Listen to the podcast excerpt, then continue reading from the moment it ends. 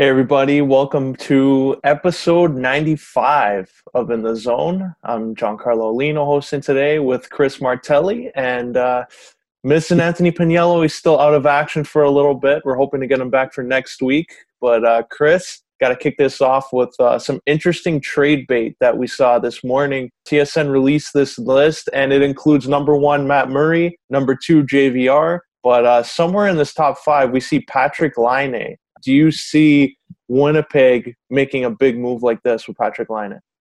If they do, it's because of the meeting that they will have in about a month or so. We talked about this last year a bit. Remember when we were looking at all the RFAs, talking about Marner, Kachuk, Connor, all these guys are all RFAs. Laine was also in that.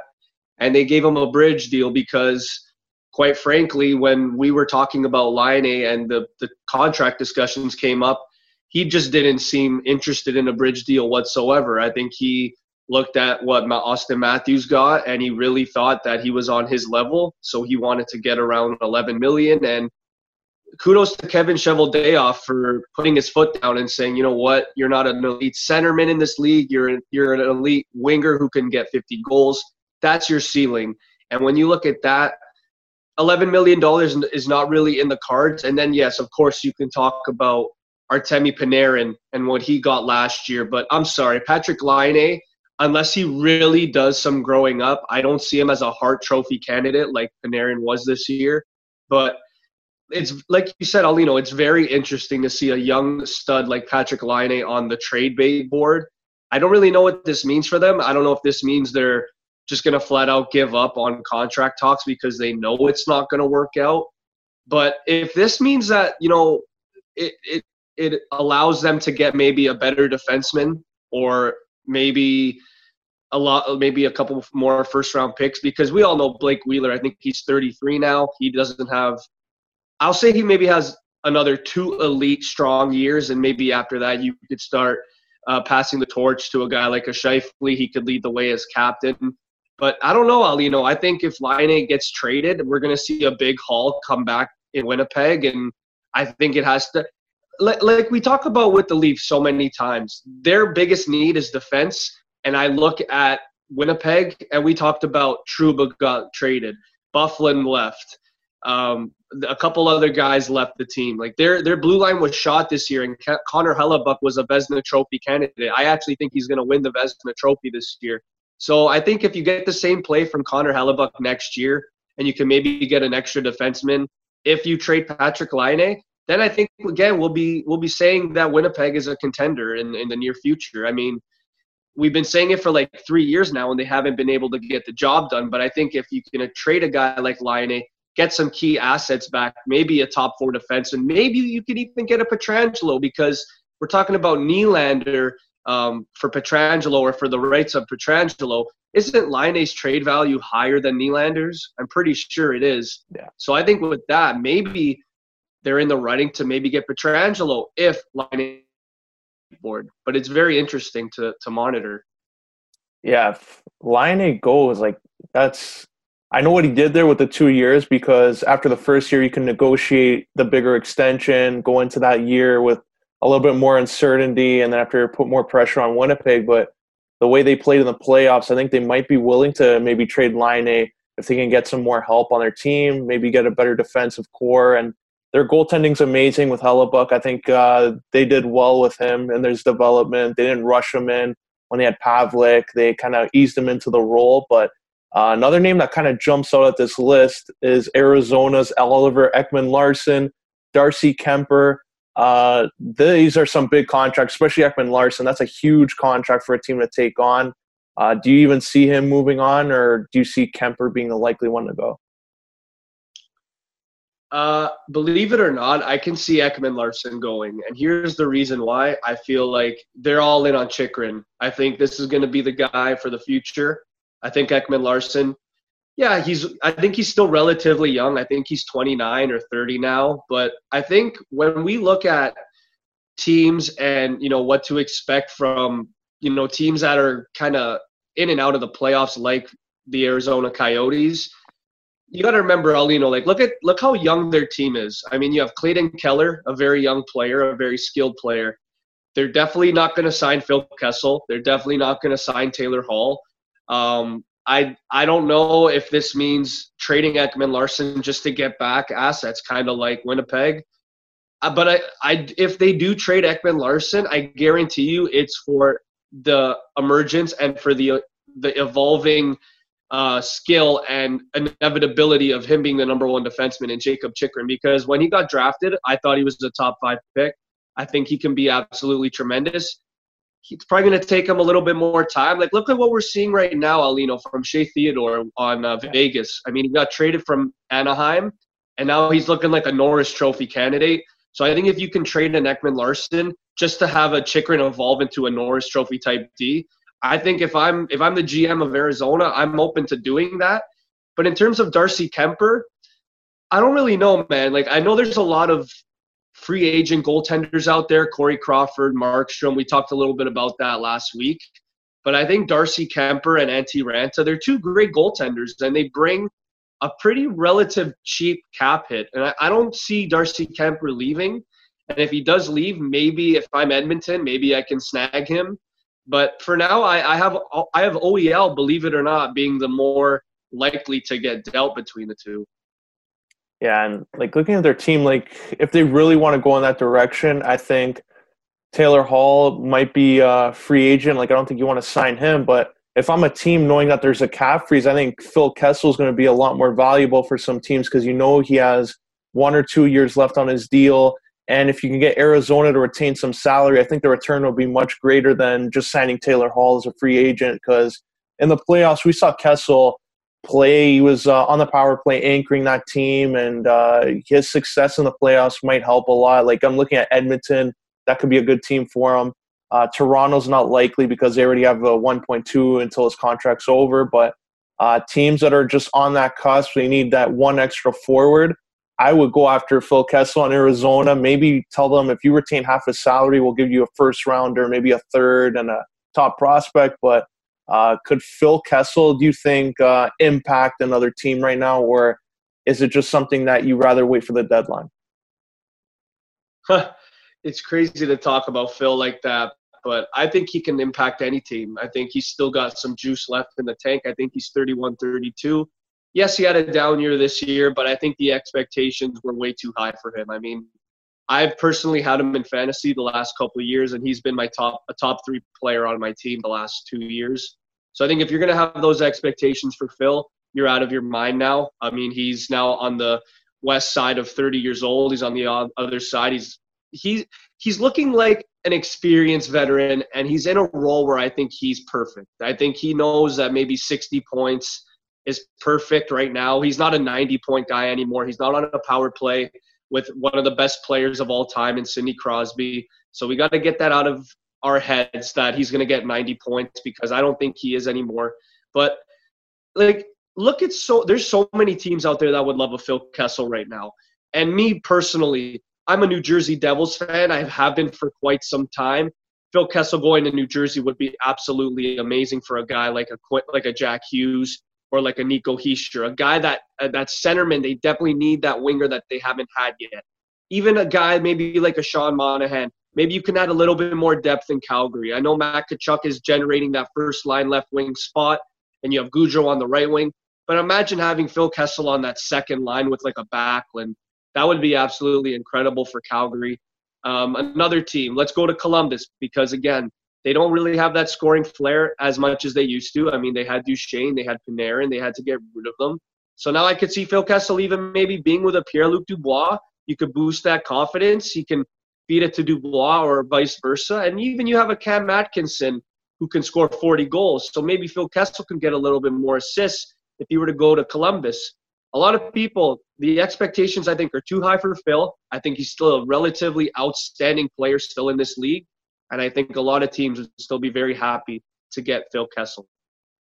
And speaking of teams that might be happy with a guy still on their good contract, 1 year left on it though, but the Leafs with Frederik Andersen, it's getting some interesting buzz surrounding his name. His contract is getting the interest of the Carolina Hurricanes, who are they already have Jake Gardner, they have Brady Shea on the back, they have all these guys that they've really accumulated from trades helping their roster right now. So if you're Carolina, do you go after Frederik Andersen, or is he not really the fit with Mrazek and Reimer playing so well for them?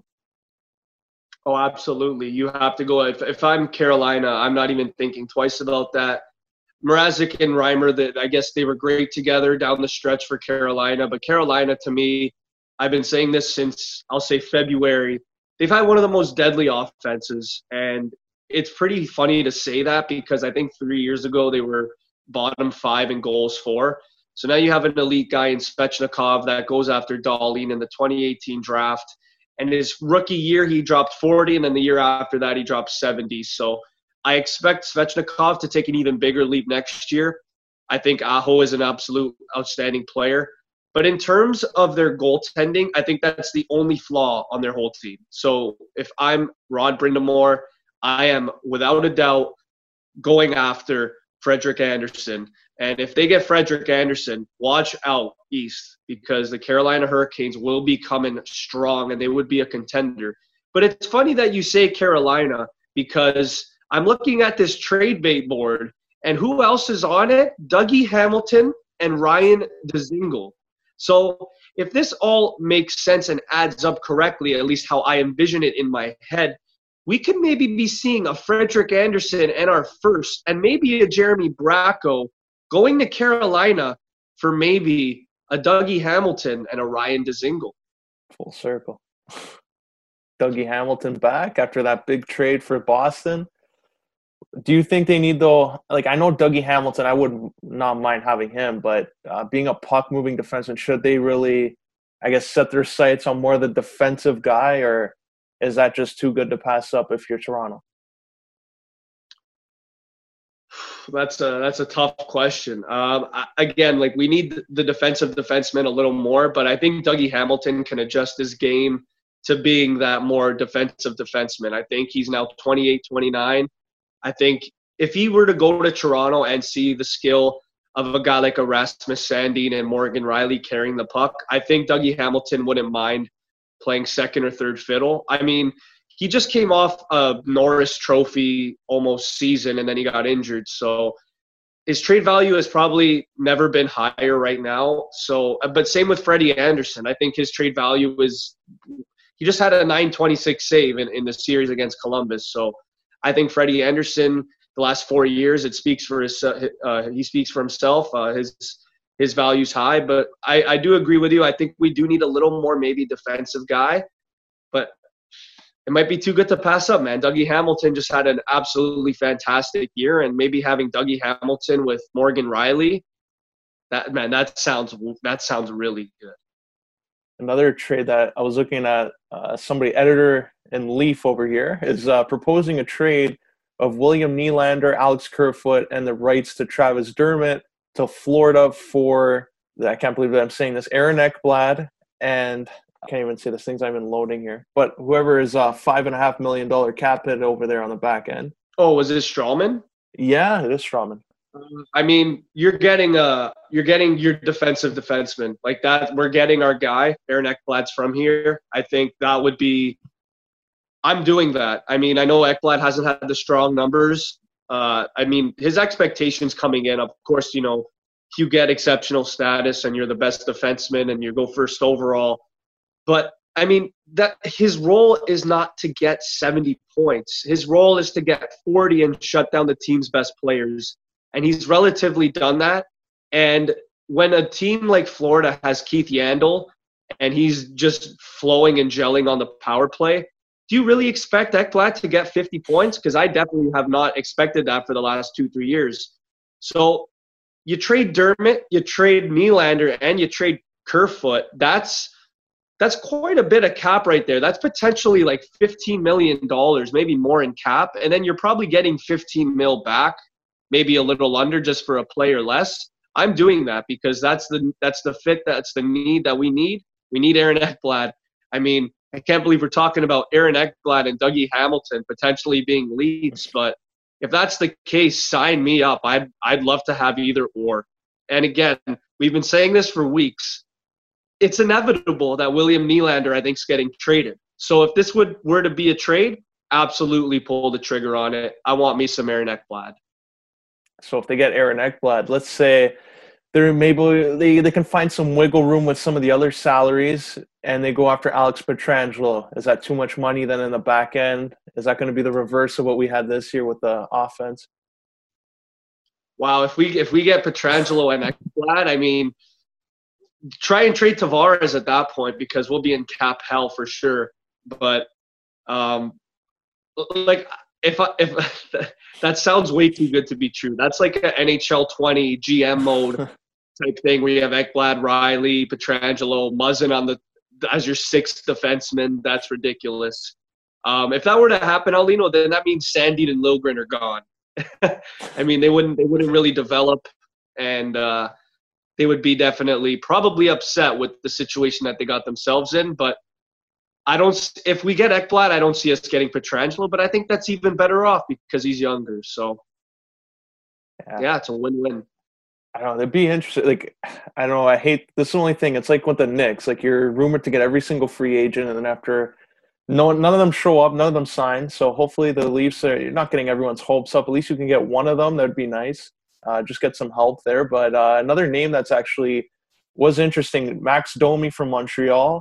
He had a nice little resurgence there when he got traded. So he changed management, so that looks like he could be traded, work out a deals. But I don't know the fit right there. A lot of people are seeing the Leafs, but I don't know, do they have something that Montreal would want? Like, I don't know what kind of trade you can do for Max Domi right now.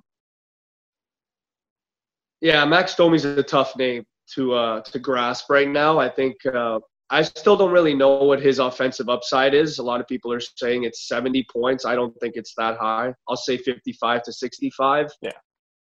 He's a guy that he can bring you grit. You know, he's kind of like he's a poor man's Matt Kachuk. He's relatively the same player, just offensively a tier under Kachuk.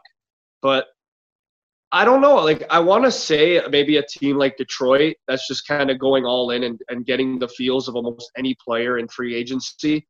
They're a team that, again, their expectations and their organization are not so high, at least I believe so. Dylan Larkin, Anthony Manta, they have great young players there, but I think right now they know that they're not a playoff team, and maybe they can try and trade a young defenseman. I know they have Cholowski.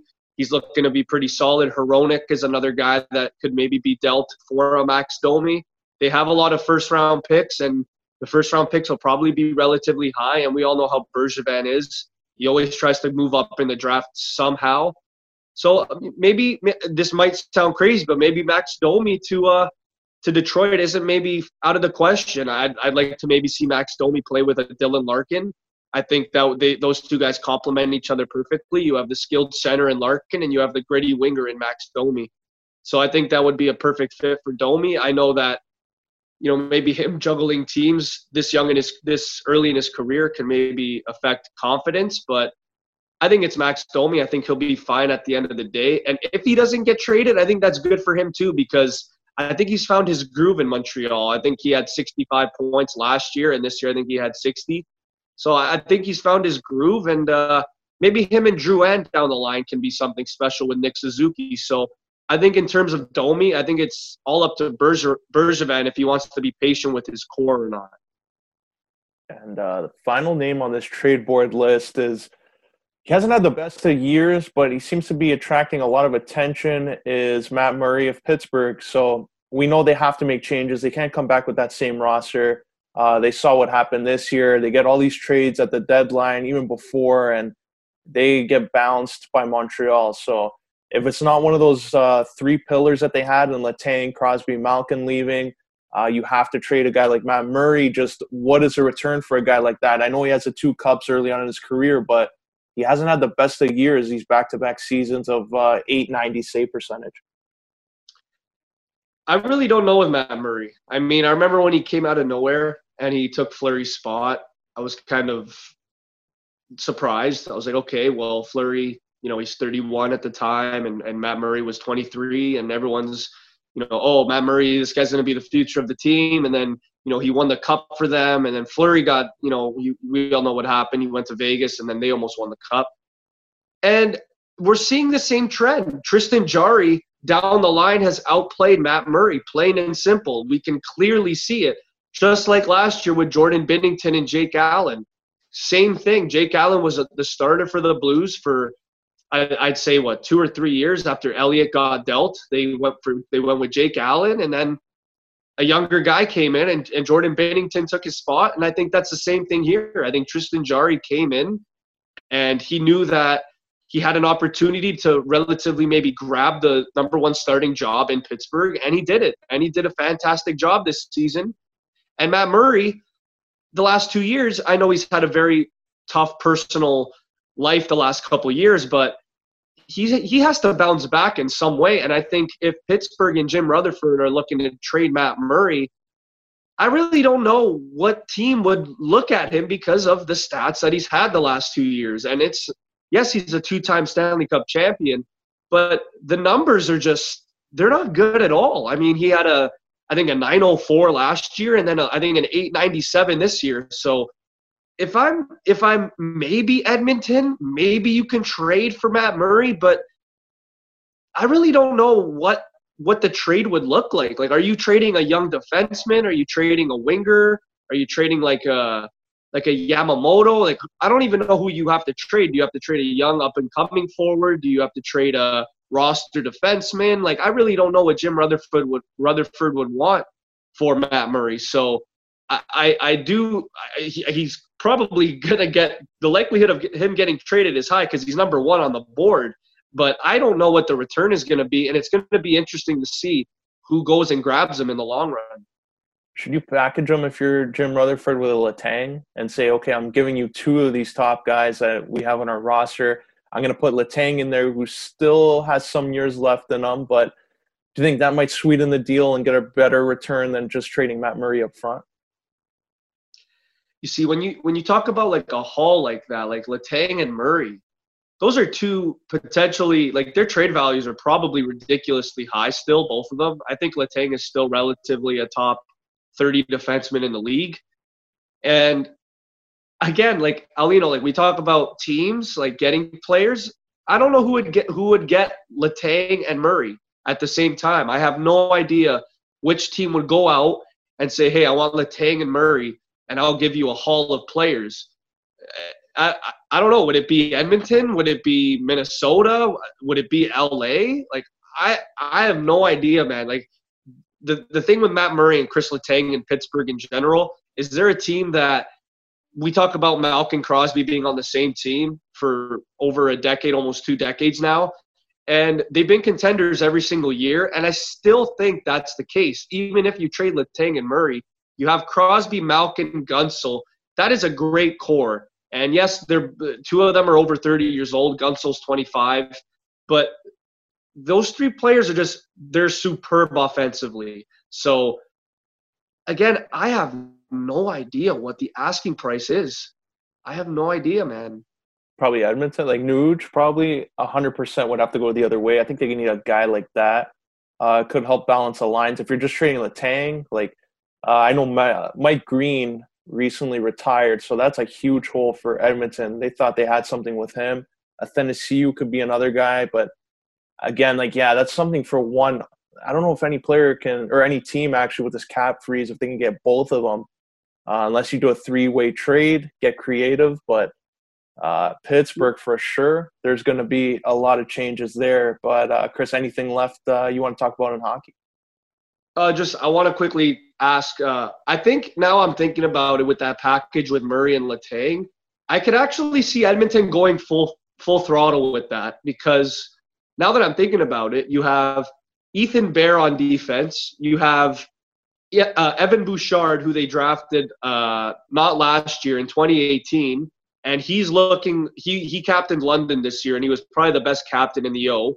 So maybe Jim Rutherford's looking at Evan Bouchard for the future, and then you can maybe trade Nugent Hopkins. So you have Nugent, Evan Bouchard for maybe Murray and Letang. But again, the cap would be something that would hurt them. I think at the end of the day, they would also have to maybe try and trade Koskinen's contract or maybe Adam Larson. And if you can maybe package Adam Larson before they do that deal, so like you trade Larson to, I don't know, like LA, and you maybe trade Koskinen to Minnesota, and then that's when you could pull off the Murray and Letang for Bouchard and Nugent Hopkins.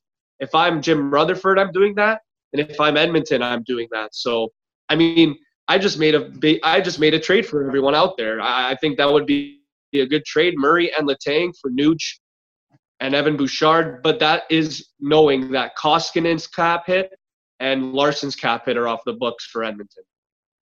Yeah, that's true, because Edmonton, they're – if you already have Draisaitl, McDavid, like these are the kind of years you can take chances like that. They're long-term. They're both in their early to mid-20s. When you're in Pittsburgh situation, it's one that's a little bit more risky with those guys because Crosby and Malkin are both in their mid-30s. So I'll have to wait and see on that. But onto the court, because we first saw a Game 7 of the first round end finally.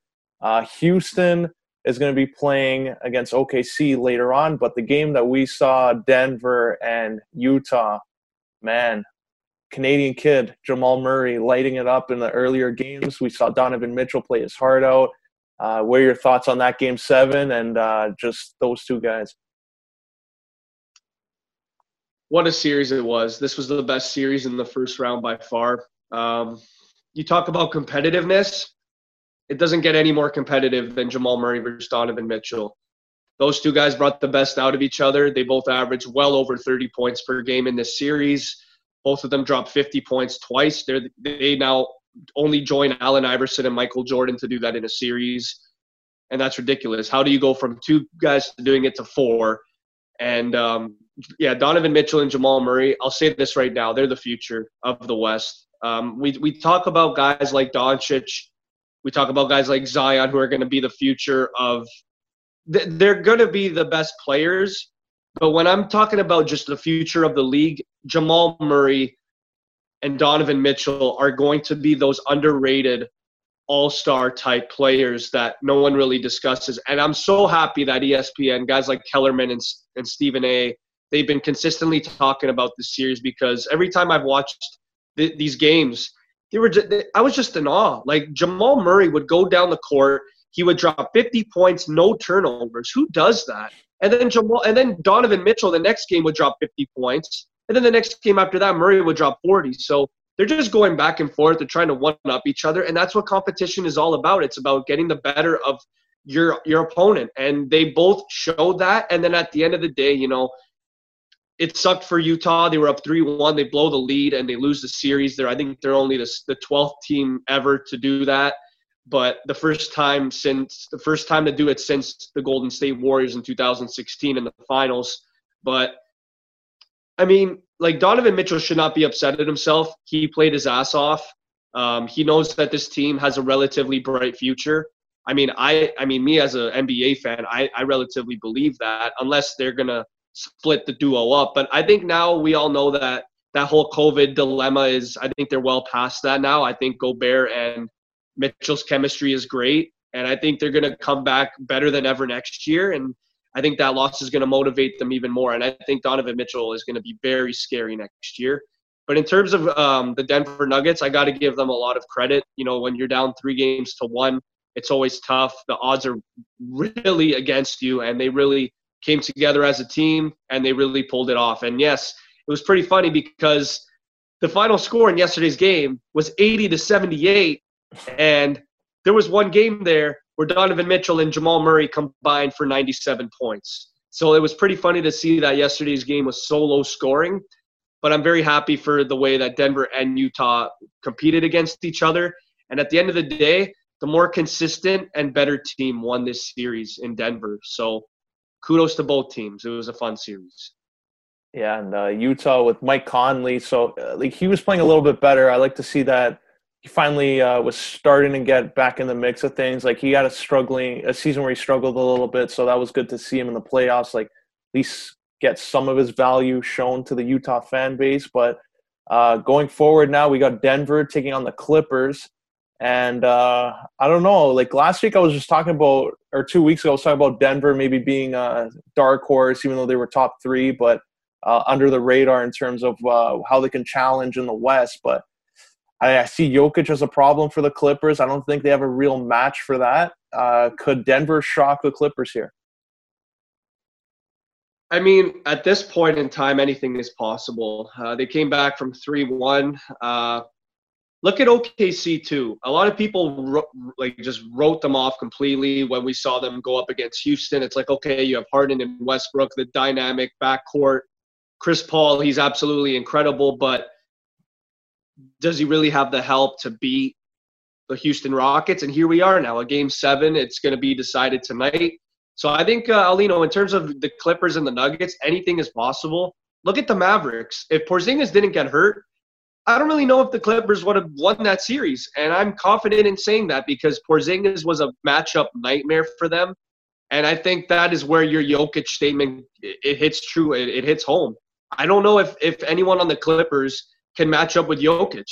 I mean, his perimeter game is elite. His mid-range game is elite. His ball handling is elite. And the center on the Clippers is Ivica Zubac and Montrezl Harrell, and their perimeter defending is not the greatest. So they would definitely have to do a mismatch. They would definitely have to either put Marcus Morris on Jokic, or maybe if you want to try, you can maybe put Kawhi Leonard on him. Maybe you can try that out. Oh, man. But imagine.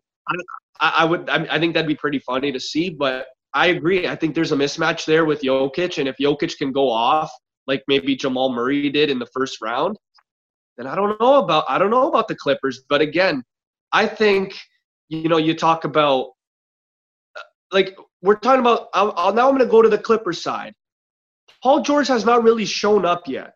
And if that guy starts showing up and starts dropping 30, 28, 40 points a game, then this might be a wash. So the Clippers are obviously the more dominant team when they're going. I haven't even mentioned Lou Will yet. So I still got the Clippers winning this. I'll say 6 games, kind of like how the Mavs series went, where at times we're going to see a mismatch and we're going to see Denver maybe dominate. But I think in the long run, the better team is going to win. And Kawhi was dominant in the first round. And I think we're going to see Kawhi just keep doing what he's done the last year and a half. And that's just dominate the playoffs. And I'm really hoping that Paul George starts stepping up, because he's always been questioned and doubted in the postseason. And right now, everyone's calling him PG 13% because he's not shooting well at all. So hopefully in this series, he can get his act together. And if that is going to happen, I got Clippers winning this in 6. But if Jokic and Jamal Murray can continue to play how they've played against the Utah Jazz, and flip a coin on this one, because this one's going to go 7. But for now, I'll stick with the Clippers in 6 games. Yeah, I agree with you there with the 6 games. I'm still going to go Clippers, even though, like, Denver, they do have a matchup problem there with Montrezl Harrell. I like Jamal Murray. I think he's really coming into his own.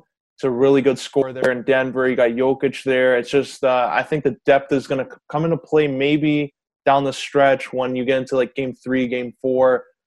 But, yeah, I think you're going to be forced to putting Kawhi on Jokic because what we saw with Boban, that guy, he just swatted the ball out of his hand.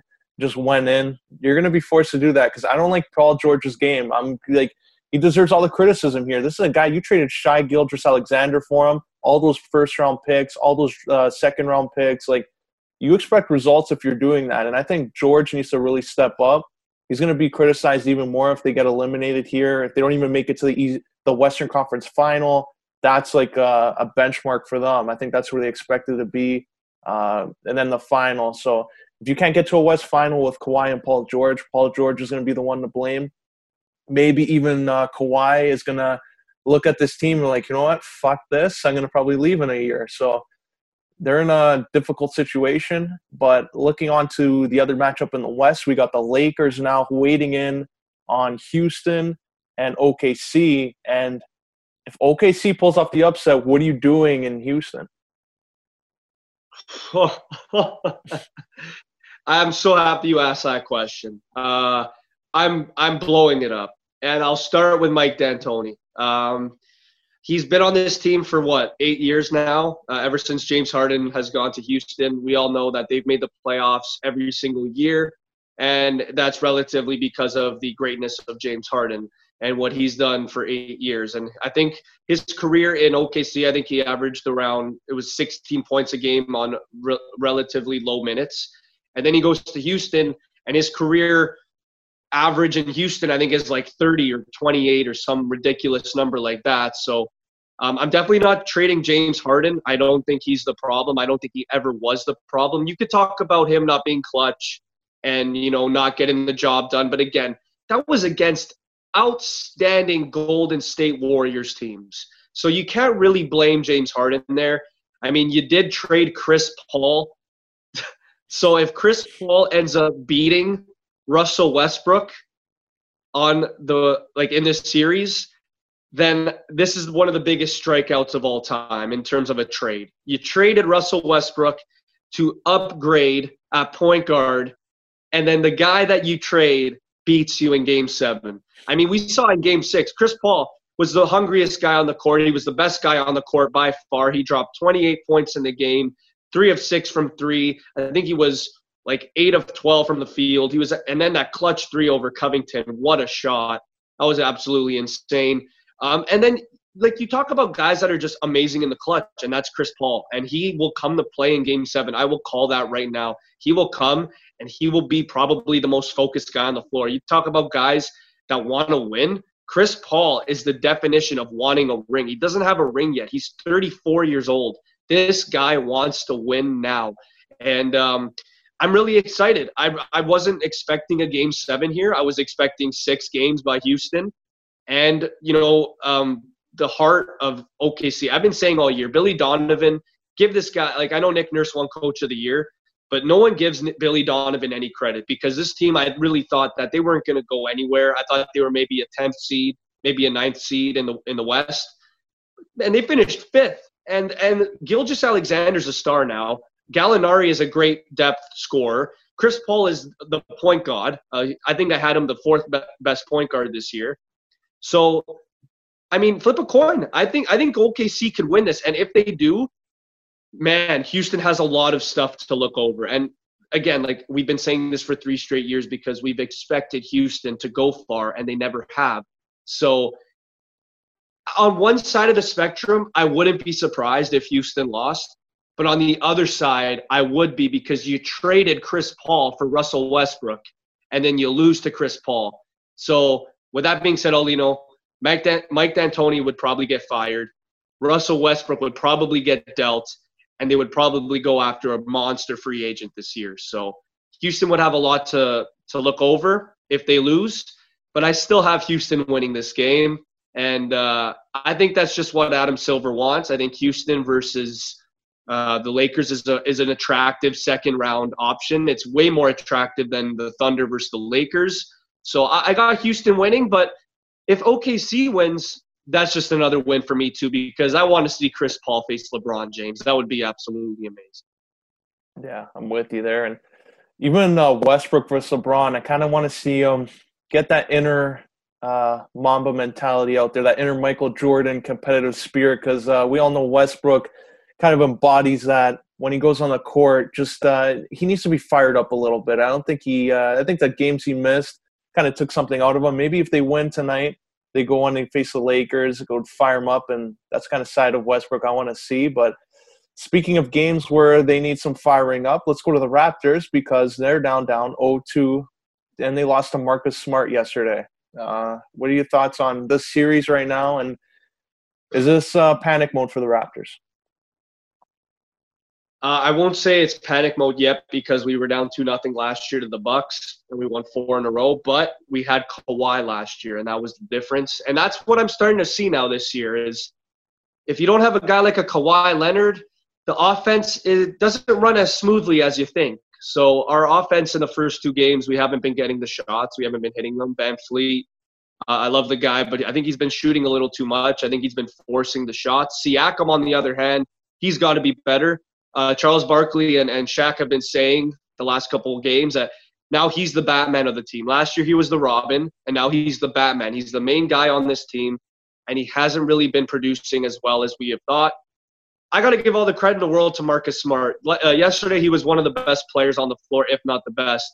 And I said this Alino, I said this, 3 months ago, Marcus Smart is going to be your X factor, and he's been their X factor. He's been absolutely incredible. Let's talk about Jaylen Brown and Jason Tatum, one of the deadliest wings in the league. The pairing that these two guys have and the chemistry that they have is absolutely out of this world. And, of course, you have a coach in Brad Stevens who knows exactly what he's doing. If anything, he can outcoach Nick Nurse on any other night. If I'm the Raptors, I'm a little worried because I did say the Celtics would win this series from day one. I've said all year that the Celtics are the Raptors' kryptonite, and if they had to face a team, they didn't want to face the Celtics. So if the Raptors can come back and beat the Celtics, I got them slated to go to the NBA Finals. But if they lose, I got the Celtics slated to go to the NBA Finals. And that's no knock on the Bucks or the Heat. I just think that the Celtics and the Raptors, they have a little bit more depth, and I think they're a little bit more consistent. But, man, if I'm the Raptors, you got to start not forcing as many threes. You got to be a little bit more aggressive in the paint. And, yes, last night the refs, I guess, were a little bit more in favor of the Celtics. We kind of saw it, especially late in the fourth, where Marcus Smart is, diving and, getting all the calls his way. But that's just how it goes, man. Sometimes officiating is one-sided, and you got to be a professional about it. You got to understand that happens. So next game, I think the Raptors, they just got to bounce back. They got to stay in their zone. I think Kyle Lowry, just keep being that leader, that mentor that you continue to be for years on end with this franchise. And a lot of people, they give OG Anunoby a lot of flack for his offense. But last night, he was one of our best players. He was shutting down Jaylen Brown and Kemba Walker as much as he could.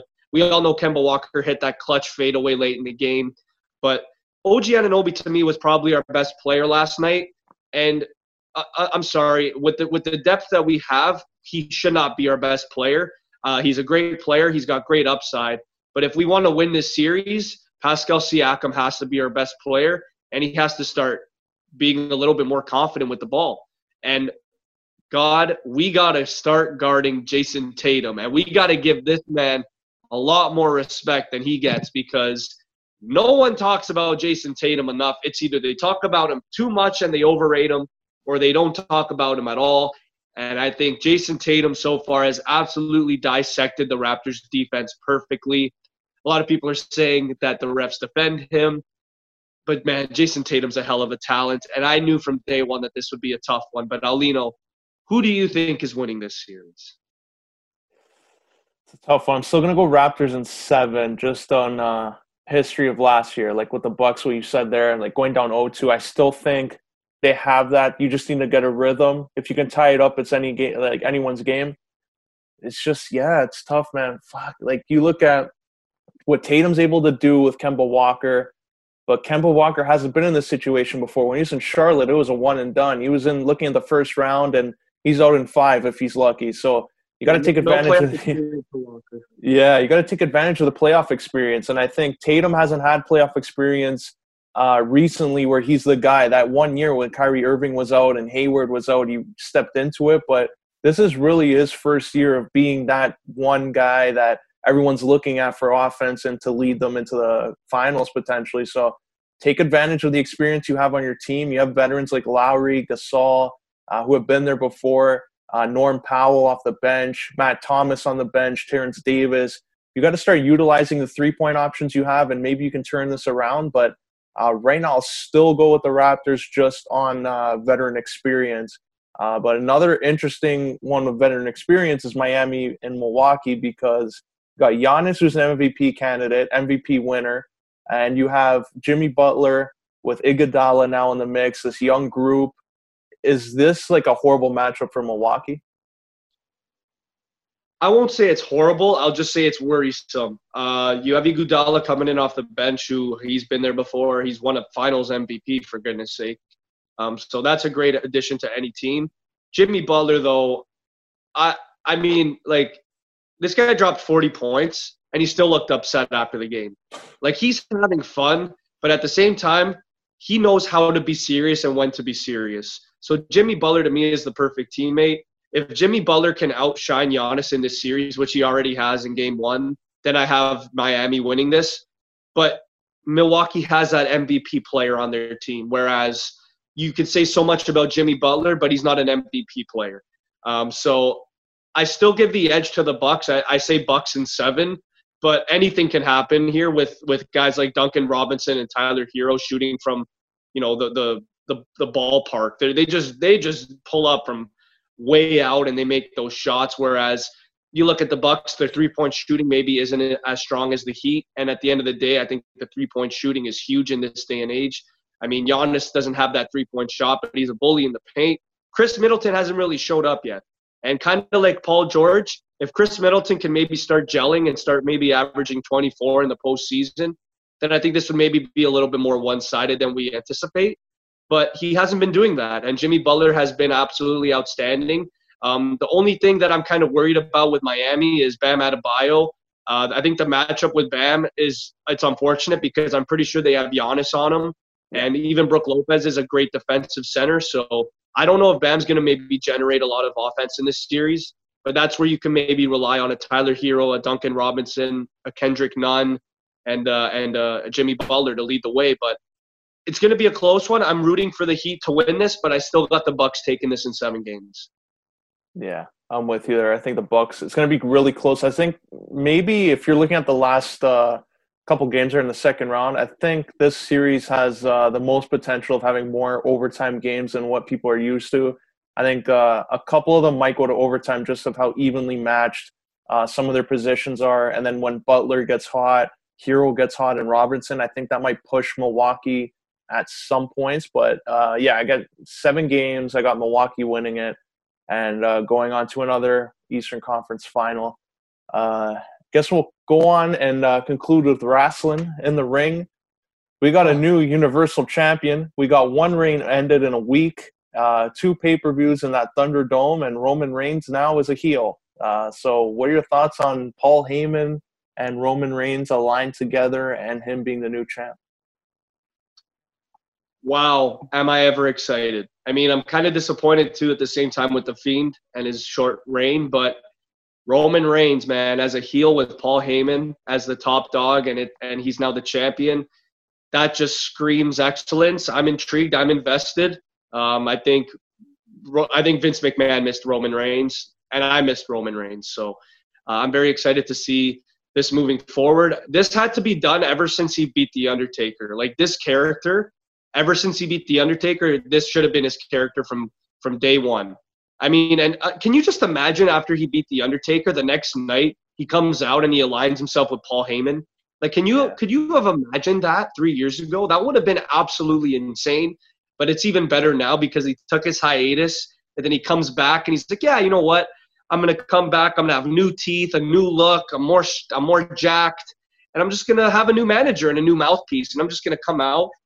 What's his shirt say? What is it? Beat people up and walk out or something? Wreck everyone and leave. Something like that. Yeah. Wreck people and leave. Yeah. And he's the champ now, so I'm excited for that. And I think he's going to have a long title reign, as he should, because it's his yard. Oh, yeah. This is yard. And I like how he kind of pissed everyone off there. Like in the Thunderdome, you couldn't really tell at SummerSlam if he was really a face or heel. But having Paul Heyman with him, now you know he's a heel. And I kind of like that. It's something new. Like, he's been the face for so many years now. Like, hit the refresh button a little bit. Try something new with your career. Don't get into the Cena mentality and that thing when you're, like, a face for 15 years and you get stale after 10. So, good on Roman Reigns for doing that. The only thing I think, like, with SmackDown, do you have The Fiend now challenge again and come up short? Like, who's going to challenge him now? Because I don't think The Fiend's character can afford another, like, big loss like that. See, I was talking about this with a coworker of mine, and I was really gelling out some names on SmackDown. And like Braun Strowman, the last couple of weeks, he's been teasing a heel turn as well. I mean, he buzzed his head, and he's been a lot more aggressive. That doesn't mean he's going to be a heel, but he's had some heel tendencies. I don't think I'd have Braun Strowman face Roman. I think I would have Braun face Roman over The Fiend for now. I don't want The Fiend to be face. I mean, I know he would go over as a face, and you know the what's it called? The reaction would be out of this world. But I think he's fine how he is right now. The Fiend, I don't think he really needs to become a face or change his ways or anything. But a name that I've actually thrown out there, and you can laugh or you can think whatever you want, Alino, but I thought of a guy maybe like an AJ Styles. I thought of a Sheamus. I thought of a Daniel Bryan. I thought of even a Jeff Hardy, even though he has the Intercontinental title. Those are all names that I've kind of relatively thought of. You got to think of maybe a babyface that can maybe generate a sort of reaction and like they feel bad for them.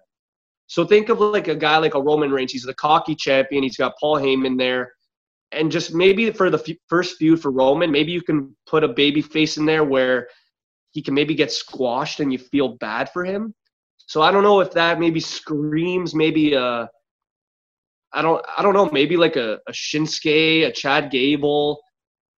I really – like an Otis. Like do you have Otis maybe try and go for the Universal title? Like yeah, I really have no idea.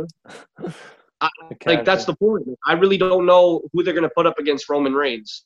It's going to be fun. I want to see AJ Styles as a face again. I think his work as a heel, he's done tremendous work, but I think now this is where they got to go in emergency mode and have maybe AJ Styles turn face just to face Roman Reigns, because who doesn't want to see AJ Styles versus Roman Reigns? I'd love to see that. But who do you think could maybe face Roman Reigns? Yeah, I like what you said about Jeff Hardy. That's a guy I was thinking of if he didn't have the title, which is why I think with Sami Zayn coming back and like saying he's a real Intercontinental champion, I think it could lead to that. Maybe Sami Zayn takes a belt off him and you have Jeff Hardy go for it. I don't want to see Big E yet. I think that's something you can maybe do at a Royal Rumble or even past WrestleMania. I don't think they'll be at WrestleMania. I think they have other plans for Roman. Maybe either with The Rock or maybe they try that Goldberg match again. But I still think Big E versus Roman could be a big main event that could help lead to Big E's push as a singles competitor, reach that next level. Yeah, Jeff Hardy, I think. That's a perfect name. Good baby face with the crowd. He has that story that you can have Roman and Paul Heyman talk about and lead to Roman just being hated more and more. I think that's what they're slowly building towards. They have Retribution now also on Raw. So I don't know. Could Roman be the leader of Retribution when this is all done? That would that'd be absolutely fantastic. I still think it would probably result in like Aleister Black leading it. I think that would be the better option because he's on Raw and he's a heel. I think that just makes more sense. You can maybe have Kevin Owens come out and maybe try and beat down this team. Like this faction, and then Aleister Black just comes out, maybe all in black, and just you know, shows that he's the guy that's behind it. I'm all for Aleister Black's heel turn. I think he needs to eventually maybe get into the main title picture. I don't know if that's against Drew McIntyre down the line. Like maybe they'll give him a one-off or something like that. But it would also be funny if it was Seth Rollins leading it. But I don't think it is Seth Rollins. I think he already has Buddy Murphy and his guys there, so I don't see that. But if it's Roman Reigns, that is insane. That would be absolutely awesome. That would be a curveball. That would be something that I really would not anticipate. I mean, it kind of gives off Shield-type vibes, so it would kind of make sense. They're all in black, and they attack everyone, and that's kind of what the Shield did. So that would kind of be like a full circle thing, and that would make sense. But if Paul Heyman's with that, that would just throw everybody off. It's like, oh, my God. Like, you have this faction. You have Roman Reigns as the leader and the champ, and then you have an advocate and you have a manager like Paul Heyman. Wow. That would be absolutely amazing. I would be all in for that. I highly doubt that's the case, but if it is, wow, that's awesome. I guess we'll close off with this one, because speaking of a Heyman guy, there's one who's a free agent attracting interest from every company possible, Brock Lesnar. And there's a big event on Saturday, All Out in AEW. Can you imagine the absolute shit show if this pay-per-view ends with Brock Lesnar coming out and officially signing with AEW? I think, you know how I just said I would be surprised if Roman was the leader? Add another notch to that, and that is me. If Brock Lesnar goes anywhere but WWE, I'll be shocked, because he's been in WWE. He's gotten handed everything. He's probably been the best booked wrestler of all time. I mean, he ended the streak.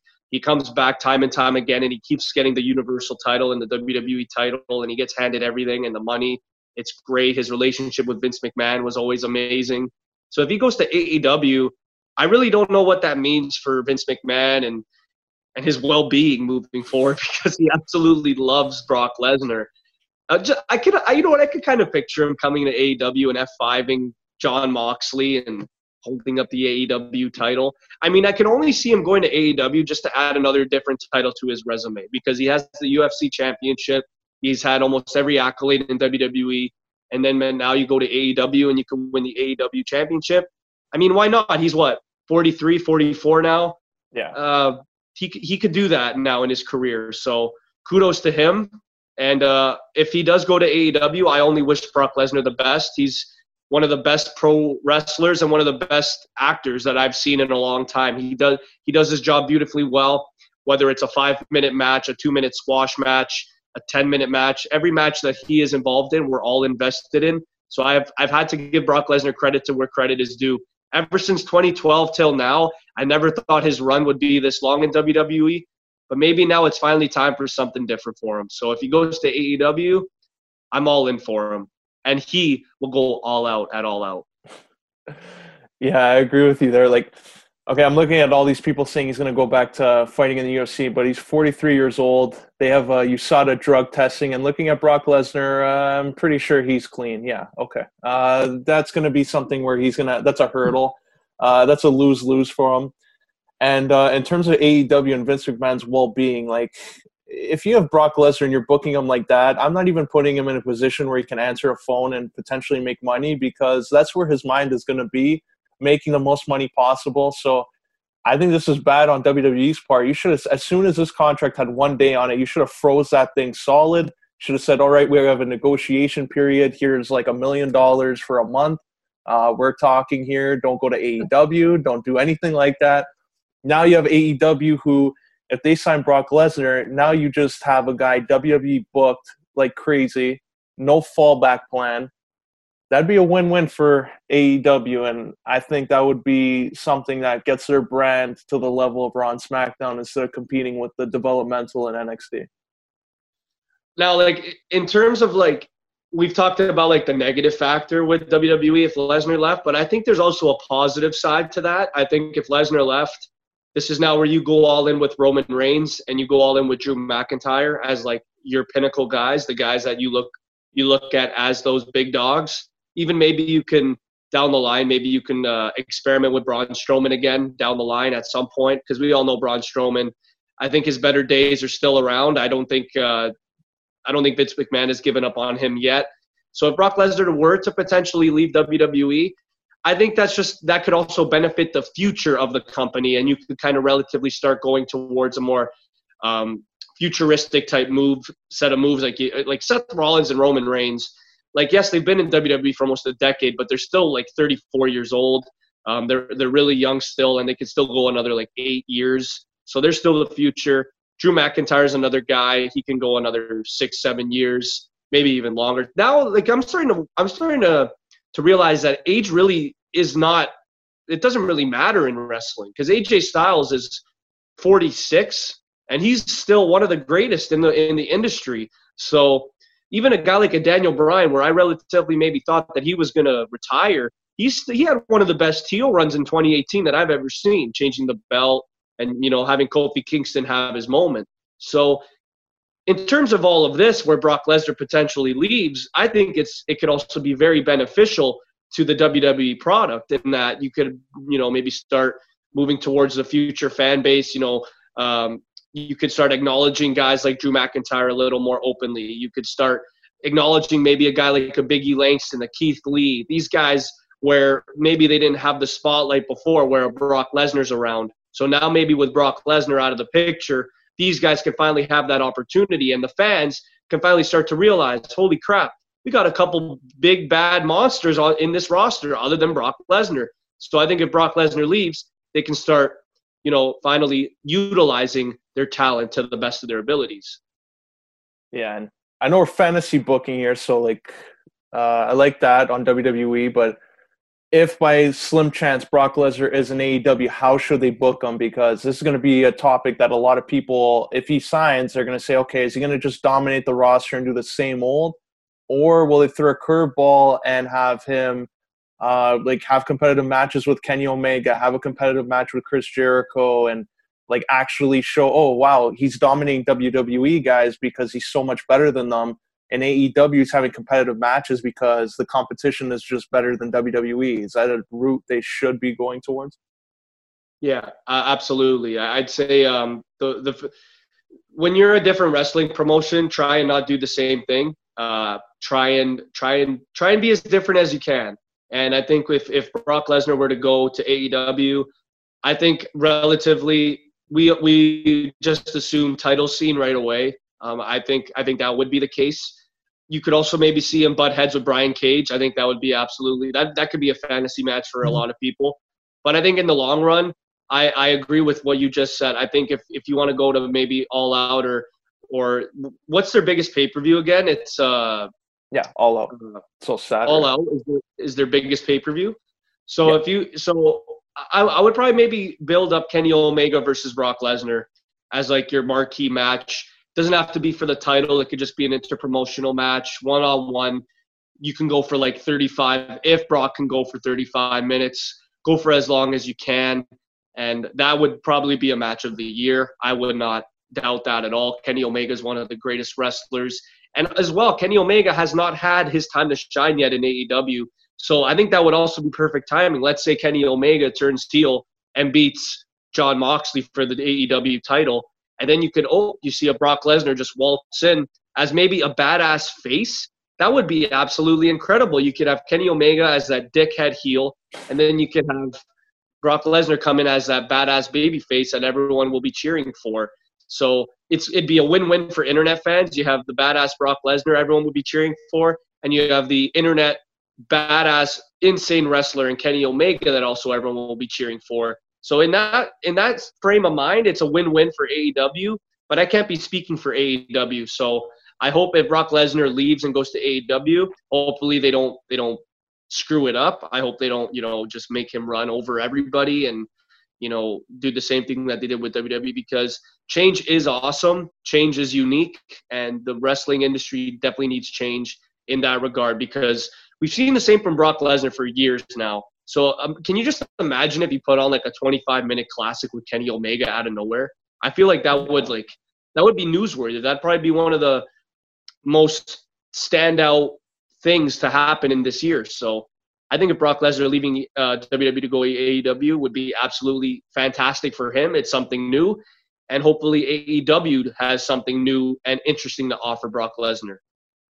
Yeah, and I think Brock Lesnar, 100%, it would open a door with New Japan after, because then it makes AEW more valuable. And speaking of interpromotion matches, you can then have Okada versus Brock Lesnar.